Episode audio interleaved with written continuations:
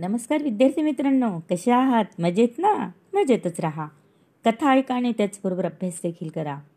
दालन संस्कार कथांचे या माझ्या नवीन उपक्रमात मी माधुरी पाटील शाळा मोडाळे तालुका इगतपुरी जिल्हा नाशिक. तुम्हा सर्व छोट्या दोस्तांचे मनापासून हार्दिक स्वागत करते. मुलांना या उपक्रमात आपण ऐकत आहोत गमतीदार कथा. चला तर मग सुरू करूयात आजची गमतीदार कथा. कथेचे नाव आहे जो दुसऱ्यावरी विसंबला. एका चिमणीने गव्हाच्या शेतात आपले घरटे बांधले होते. शेतात आपल्या पिलांबरोबर त्या घरट्यात ती सुकात राहत होती. जसे जसे पीक तयार होऊ लागले तशी त्याची कापणी होईपर्यंत तिचे घरटे सुरक्षित होते. पण आता पीक तयार झाले होते. आणि शेतकरी त्याची कापणी करण्यास केव्हाही येऊ शकत होता. अखेर तो दिवस उगवला. एक दिवस शेतकरी शेतात आला. आणि कुणाशी तरी बोलताना तो म्हणाला शेतकरी असं म्हणाला मी उद्या माझ्या नातलगांना घेऊन येतो आणि तयार झालेल्या पिकाची कापणी करून टाकतो. शेतकऱ्याचे हे सारे बोलणे चिमणीच्या पिलांनी ऐकले. आणि बर का मुलांना? ती पिलं शेतकऱ्याचं ते बोलणं ऐकून प्रचंड घाबरली.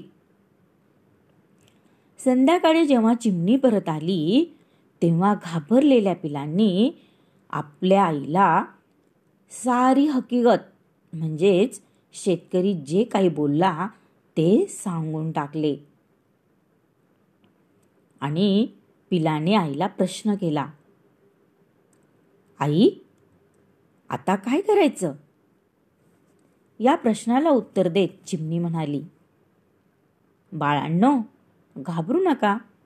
तो उद्या कापणी सुरू करू शकणार नाही. मग काही दिवस लोटले आणि ना शेतकरी आला आणि ना त्याचे नातलग आले. कारण नातलगांनी शेतकऱ्याला फसवलं. एक दिवस शेतकरी पुन्हा शेतावर आला. कारण त्या दिवशी पीक कापण्यास त्याचे नातलग आले नाही आणि म्हणून पीक कापले गेले नाही आणि त्यात बरेच दिवस लोटले गेले. कुणाशी तरी बोलताना तो शेतकरी परत म्हणाला आता तर उद्या मी नातलगांना आणून पिकाची कापणी सुरूच करतो. हे बोलणे ऐकून पिल्ले परत घाबरली आणि आपल्या आईला म्हणाली आई आता घाई कर बाई. हे घरटे सोडण्याची आपल्याला वेळ आली आहे. उद्या तो शेतकरी नक्की आपल्या नातलगांना घेऊन येईल आणि पीक कापेन. तेव्हा आता आपल्याला घाई करायला हवी आणि इथून आपले घरटे हलवायला हवे. परत चिमणी म्हणाली बाळांनो थांबा. एवढ्यात घरटे सोडायची गरज नाही. पीक एवढ्यात कापले जाणार नाही. आणि चिमणीचे म्हणणे खरेच ठरले. पुन्हा नातेवाईकांनी शेतकऱ्यांना दगा दिला आणि ते आलेच नाही. त्यातही बरेच दिवस लोटले गेले. त्याच्यानंतर परत एकदा शेतकरी शेतावर आला आणि तो स्वतःशीच म्हणाला दुसऱ्यावर विसंबण्यात काहीही अर्थ नाही. आता मीच उद्या पिकाची कापणी करायला सुरुवात करतो. हे ऐकल्यावर चिमणी आपल्या पिलांना म्हणाली बाळांनो आता आपल्याला घरटे ताबडतोब सोडले पाहिजे.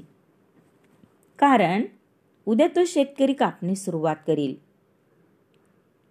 कुठलेही काम तेव्हाच पार पडते. जेव्हा माणूस ते स्वतः करायचे ठरवतो. मुलांनो दुसऱ्यावर विसंबणाऱ्यांचे काम कधीच वेळेवर पार पडत नाही. तेव्हा एखादे काम जर करायचे असेल तर ते करण्यास आपण स्वतः सुरुवात केली पाहिजे. आवडली ना मुलांना आजची गोष्ट? तेव्हा उद्या पुन्हा भेटूया अशाच एका नवीन गोष्टीसोबत आपल्या लाडक्या उपक्रमात ज्याचे नाव आहे दालन संस्कार कथांचे. तोपर्यंत धन्यवाद.